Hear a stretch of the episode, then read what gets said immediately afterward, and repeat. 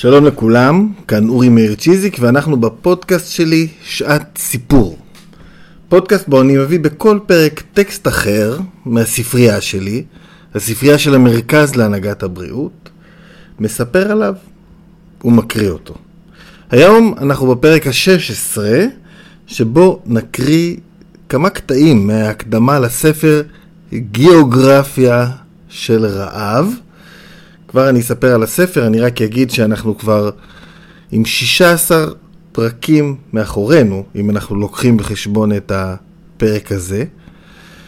ואני כבר מתרגש, אני רואה את האנשים שמאזינים, אני ככה לומד מה אוהבים יותר אה, ומה פחות. אני מתרגש למצוא כל מיני ספרים מיוחדים בספרייה שלי, להוציא אותם אחרי שלא נגעתי בהם כבר כמה שנים, לחזור אליהם, לקרוא בהם, ואני רוצה להגיד ש... אני רוצה להגיד תודה בעצם לכל מי שמאזין, וגם להגיד שאם יש לכם בקשות או שאלות מעניינות או טקסטים שהייתם רוצים להציע שאני אקריא בפודקאסט הזה שלי, אתם מוזמנים לכתוב לי, המייל שלי הוא אורי, U-R-I, כרוכית או שטרודל, מזון, M-A-Z-O-N, מקף רגיל, איזון, I-Z-U-N, נקודה קום. אורי, כרוכית, מזון, מקף, איזון, נקודה קום. ועכשיו, בואו נתחיל. הספר הזה שאני אקריא לכם ממנו היום הוא ספר מדהים בעיניי. אני... הוא, הוא התנ"ך שלי בתחום ספציפי, תחום הרעב, תחום שמאוד מעסיק אותי. אה, מאז שאני עוסק בפוליטיקה ובאבולוציה של התזונה האנושית, את הספר גיאוגרפיה של רעב, פה אני קורא ממנו בתרגום לעברית, כתב חוקר דרום אמריקאי, ברזילאי, אם איני טועה, בשם ז'וזה דה קסטרו. הספר נכתב בשנות החמישים של המאה הקודמת ותורגם לעברית בשנת 1954. ספר גיאוגרפיה של רעב נותן איזושהי אה, תפיסה מאוד מעניינת ומאוד רחבה על תחום שהוא כל כך מרתק, תחום של הרעב, איך נוצר רעב, מאיפה הוא מגיע וכולי. אה, את הספר הזה תרגם, מעניין אם רשום פה, מוזר, אה הנה, מאנגלית אורי ראפ, או אורי ראפ, קשה לדעת לפי מה שכתוב פה. אני רוצה, יש פה הקדמה מאוד מאוד מאוד ארוכה אה, לספר, אה, ומתוך ההקדמה הזאת אני רוצה להקריא לכם מספר ראשי פרקים. בעצם כשאני מסתכל פה, ההקדמה הזאת היא ממש החלק הראשון של הספר, והשם הכולל של החלק הזה הוא החרם על הרעב. פה הוא נותן את כל אה, הערות היסוד שלו בנושא, ויש פה מספר פרקונים קטנים שאת חלקם אני אקריא לכם. אז אני ממש מתחיל, הנה אני מדפדף, אתם בטח שומעים את קולות הדפים, והנה אני אתחיל, זה, אנחנו נעבור שלב אחרי שלב, בכל פעם שאני אעבור לראש פרק אחר אני, אני אומר לאן עברתי. זה מההקדמה של אותו פרק שנקרא החרם על הרעב. הביטוי גיאוגרפיה של רעב אפשר וייראה מוזר בעיני הקורא. הגיאוגרפיה במובנה המקובל של המילה דרכה תמיד לדון בצדדים החיוביים והרצויים של העולם יותר מאשר בצידו השלילי, הלא רצוי. הגיאוגרפים העדיפו לחקור את תופעות האדמה ואת ניצחונות האדם על פני מחסורו וכישלונותיו. ובימינו נחלץ המדע, בגרשיים הגיאוגרפיה האנושית, לתנות את עלילות העמל האנושי, לתאר את תוצאותיו המזהירות כפי שהן חקוקות על פני כדור הארץ, ולספר את כל מה שעשה האדם כגורם גיאוגרפי לשינוי סביבתו הטבעית. גיאוגרפיה של רעב נוטלת אספקט אחר של יחסי האדם והטבע. נטפלתי לאותם הדברים עצמם שלא עשה העם האדם, למשימות אשר לביצוען חסרו לו הידיעה או הרצון. מתחקה היא על, האפשרות, על האפשרויות הגיאוגרפיות שלא ניצלן, על, ה, על ההזדמנויות שהחמיצן. זאת איפה גיאוגרפיה של, לא של הישגי האדם, כי אם של עוניו ומצוקתו. דורנו הגיע בהתפתחות הידיעה הגיאוגרפית לשלב בו אפשר לערוך מאזן היחסים ההדדיים בין הארץ לבין יושביה האנושיים. לאור המדע בן זמננו מגלה המאזן נתונים רבי ערך בדף הזכות. עמלו הקשה של האדם בכיבוש כוחות הטבע נשא פרי. ועם זאת, התגלה שבחשבון הכולל מרובות היו ההוצא, הוצאות האדם על הכנסותיו, והוא נשאר בעל חוב. מתק, מכת הרעב הכללי זו הפורענות החברתית העיקרית של ימינו. תוצאה אופיינית היא של חוב זה. גרעונו של אדם במפעל יישובו של עולם. אילו ערכו חוקרים ואנשי מדע מאזנים מסוג זה, מביעי עומר מפוכח על עובדות ומספרים, יכלו להשפיע על המין האנושי, לשנות את התנהגותו החברתית. בסיכומו של דבר, יכולה הייתה האנושות למסור דין וחשבון על ניהולו של כוכב לכת זה, שיראה נאה יותר בעיני הדורות הבאים. לתת פרק הראשון שנקריא קוראים רעב נושא חרם. תולדות האדם מראשיתו הן תולדות מאבקו על לחם חוקו. קשה מאוד להבין כיצד חיה זו המשתבחת בעליונותה זה האדון והנגיד של היקום, אשר ניצח בקרבות כה רבים את כוחות הטבע. כיצד כה נכשל, ולא ניצח ניצחון מכריע במאבקו על עצם קיומו. שכן יודעים אנו מהסתכלות מדעית, שאפילו כיום הזה, אחרי כמה מאות אלפי שנים של טורח אין קץ, נתונים שני שלישים מאוכלוסיית העולם במצב קבע של רעב. מיליארד ומחצי יצורי אנוש עדיין דל כוחם להימלט מאותו פגע רע של החברה. אני אעצור פה ואני אגיד שפה מדבר על שני שלישים מאוכלוסיית העולם, היום אנחנו מדברים לפי נתוני האו"ם על משהו כמו בין 12 ל-16 אחוזים אה, מאוכלוסיית העולם שסובלת מרעב. עדיין, היום. אה, אה, פה הוא מדבר, הוא כותב את זה בשנות ה-50. אני ממשיך. היחשב הרעב לתופעה טבועה בעצם החיים? מאורע טבעי והכרחי כמוות, או שמא יש לראות בו פגע חברתי, נגע שהיא מידי האדם עצמו? בשאלה מסוכנת ועדינה זו ידון ספרי. אותו נושא היה זה עתה אחד מסעיפי הטאבו של הציוויליזציה שלנו, מחמת מסקנותיו החברתיות והפוליטיות המפוצצות. הוא היה עקב אכילס שלנו הנוח לפגיעה, נושא שאין לדון בו בציבור ללא חשש. כמוהו כחיי המין הוא מבייש, מחפיר ומזוהם. למוקצה מחמת מיאוס אסור וחרם הוטל בו. בודה אמר בידי קדם כי הרעב והאהבה זרע תולדות האדם הם. בדורות, בדורות האחרונים אמר שילר כי הרעב והאהבה מושלים בעולם.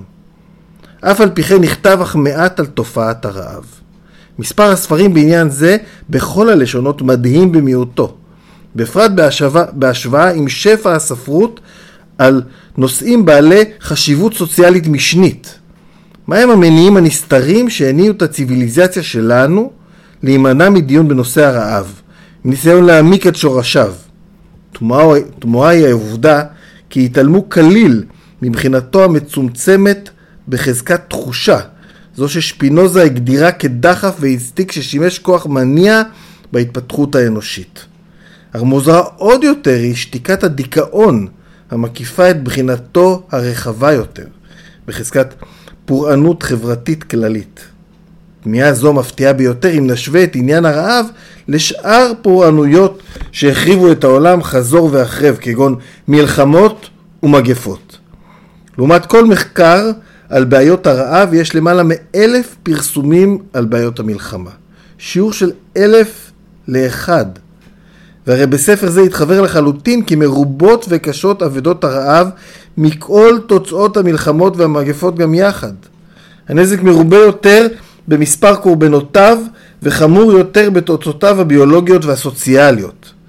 במאה שעברה ציין איש המדע הגרמני ואזר שאובדן החיים מחמת מגפה או מלחמה מתמלא כרגיל תוך עשר שנים. אך ניצולי מגפות הרעב הגדולות רצוצים לכל ימי חייהם. אבל בשביל לפזר את כל הספקות בדבר עוצמתם הבלתי מפוקפקת של כוחות ההרס אשר לרעב, דיינו אם נדגיש את העובדה הידועה לכל, כי הרעב שימש סיבה רגילה ומעשית ביותר של המלחמה, ושהיה החלוץ סולל הדרך למגפות הגדולות.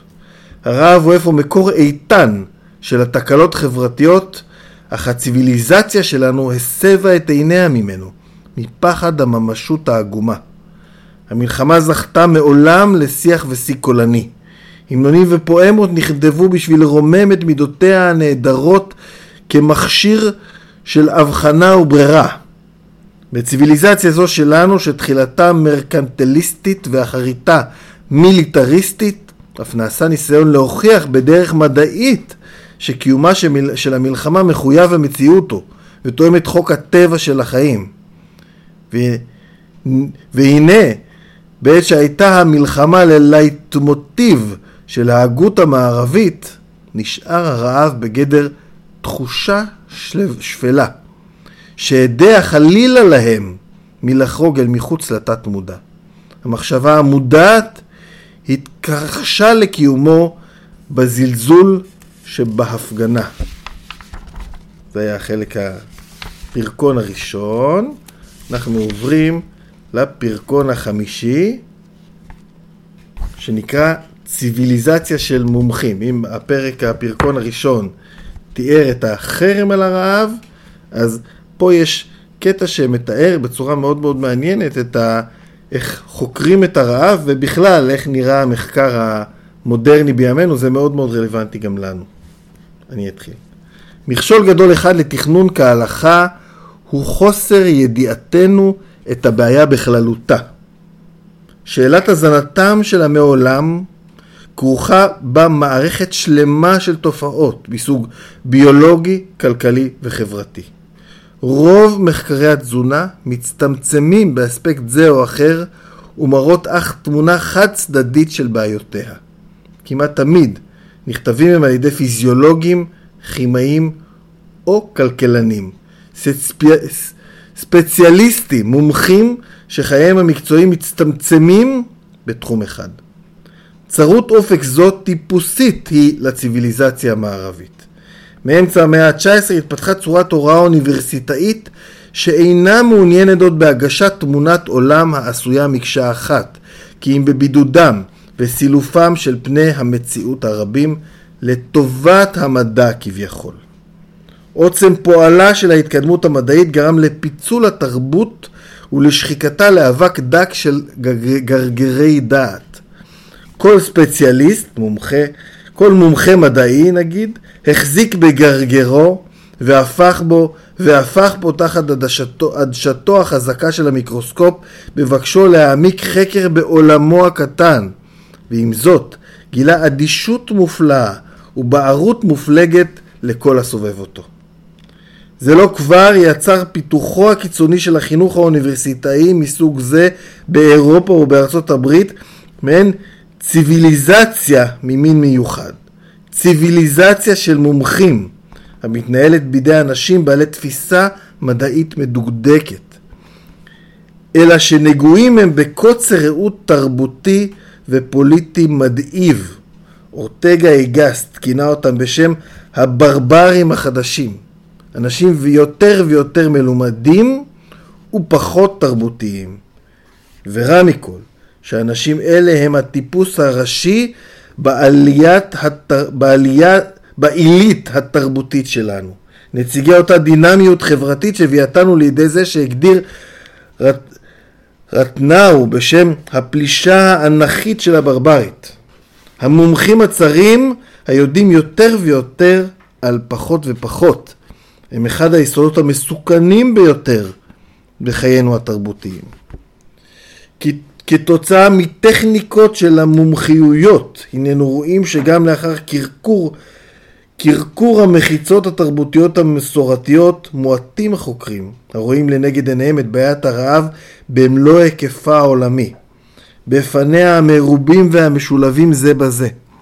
מקצת חוקרים רציניים, בנסותם להסביר ולפתור את בעיית הרעב, עוררו את הדעת לדילמה הקלאסית של ייצור המזון ביחסו לאוכלוסייה. עבודותיהם של לורד בויד אור, אימרה פרנצ'י, פרנק בורדו ומקצת אחרים נחשבו לבעלות השקפה רחבה ואופי מדעי אמיתי. כמה מדוחות ארגון החקלאות והמזון של האו"ם, כגון סקר המזון העולמי שנתפרסם בשנת 1946, נודעת להם אותם מידת אובייקטיביות. לדאבוננו, מציגה בעיית הרעב שאלה סוציאלית כה נוקבת, עד שרוב הספרים העיוניים העוסקים בה אינם נקיים מאמונות טפלות וממשפטים קדומים פוליטיים המקובלים כיום. זה, על, זה היה פרקון החמישי, ציוויליזציה של מומחים, ואנחנו עוברים לפרקון העשירי, שנקרא פנורמה גיאוגרפית של רעב. ניסיתי למצוא שיטת מחקר שתציע את הבעיה לכל רוחבה. פרספקטיבה שבה יתחבר היטב, לח... סליחה, פרספקטיבה שבה יתחבר היטב כל אותו שפע של המתקשר והמתקשר והמתבקש והמשתמע מריבוי גורמיה הטבעיים והתרבותיים של בעיה זו. המתוד היחיד העשוי להגיש פנורמה כזו בלי לעקור את הבעיה מקרקע הממשות הסוציאלית היה המתוד הגיאוגרפי. ומכאן גיאוגרפיה של רעב.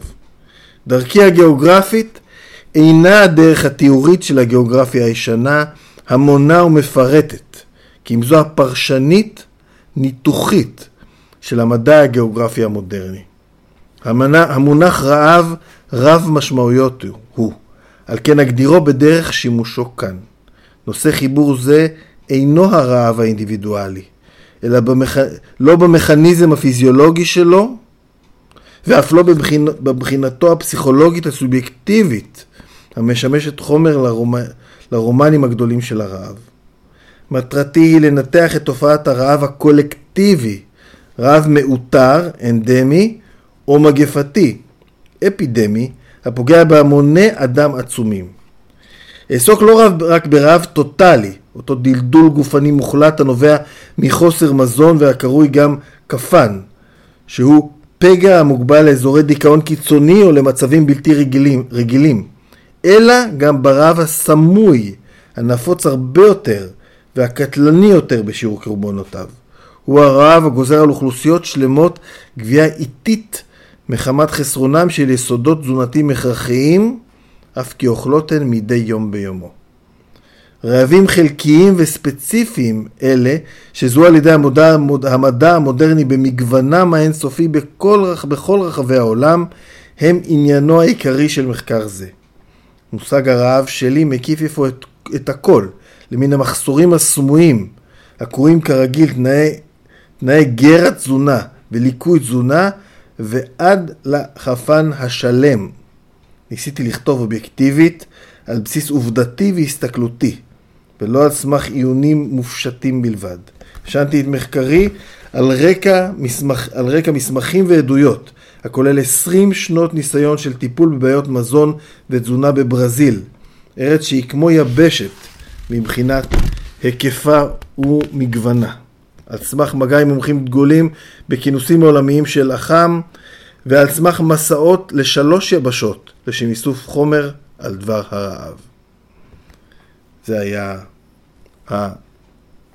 הפרקון העשירי, ואנחנו נעבור לפרקון האחרון שנקרא מפה, שנקרא, הוא נראה לי גם חשוב ביותר, לפחות אה, בעיניי כחוקר, זה הרעב, פרקון 12, הרעב מכה בידי אדם.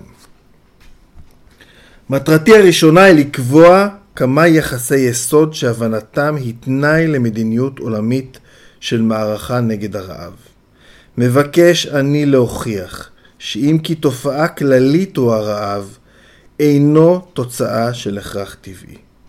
הסתבר לנו תוך כדי חקר הרעב בחלקי העולם השונים, שהחברות האנושיות מגיעות כרגיל לסף כפן, החפן בעטיים של גורמי תרבות, ולא של גורמי טבע, שהרעב נובע ממשגים חמורים ומליקויים בארגון החברה.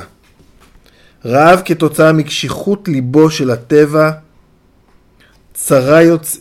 צרה יוצאת מגדר הרגיל היא, ואילו רעב כמכה מידי אדם, מצב תקין בגרשיים הוא באזורים שונים ביותר.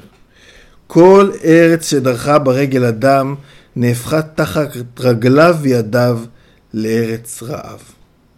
אחר זאת הוכיח שבימינו אלה, כאשר קשורים כל חלקי העולם קשר בל יינתק בשלמות חיה אחת, לא ייתכן עוד לנטוש אזור אחד לרעב ולחפן מבלי שיפשה הנגע בכל השאר, ויטיל סכנת מוות על כל העולם.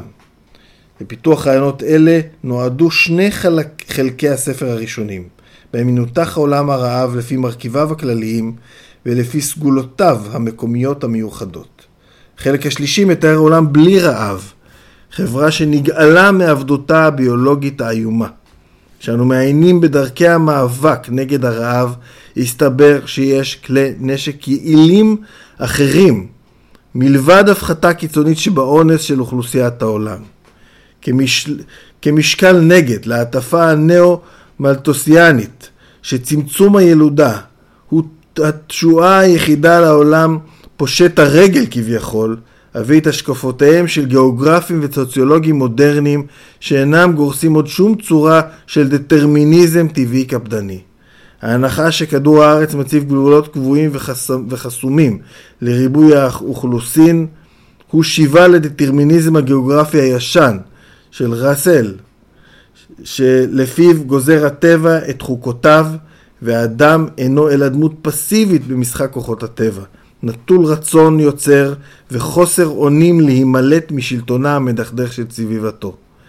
ואין לך דבר רחוק מן האמת יותר מסברה זו.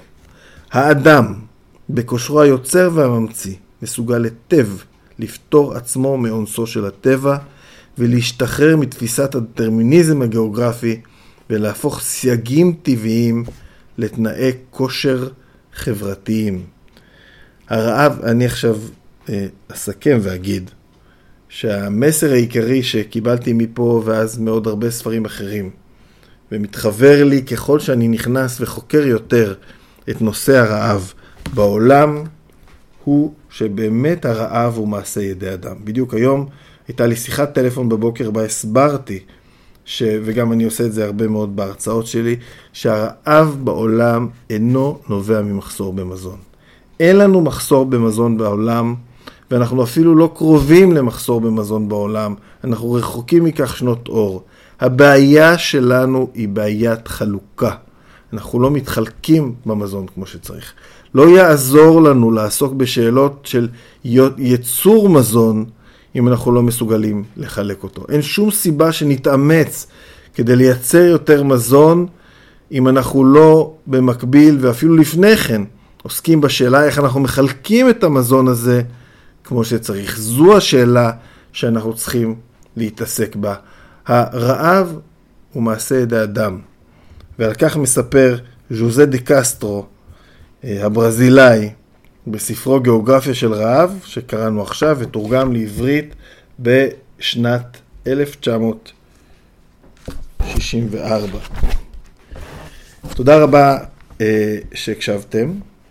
זהו, סיימנו. אני מזמין אתכם לעקוב אחרי הפודקאסט שלי, גם לעקוב, אה, ובנוסף גם לעקוב אחריי ואחרי הפעילות של המרכז להנהגת הבריאות, גם ברשתות החברתיות וגם באתרים שלנו. אנחנו ניפגש בפרק הבא.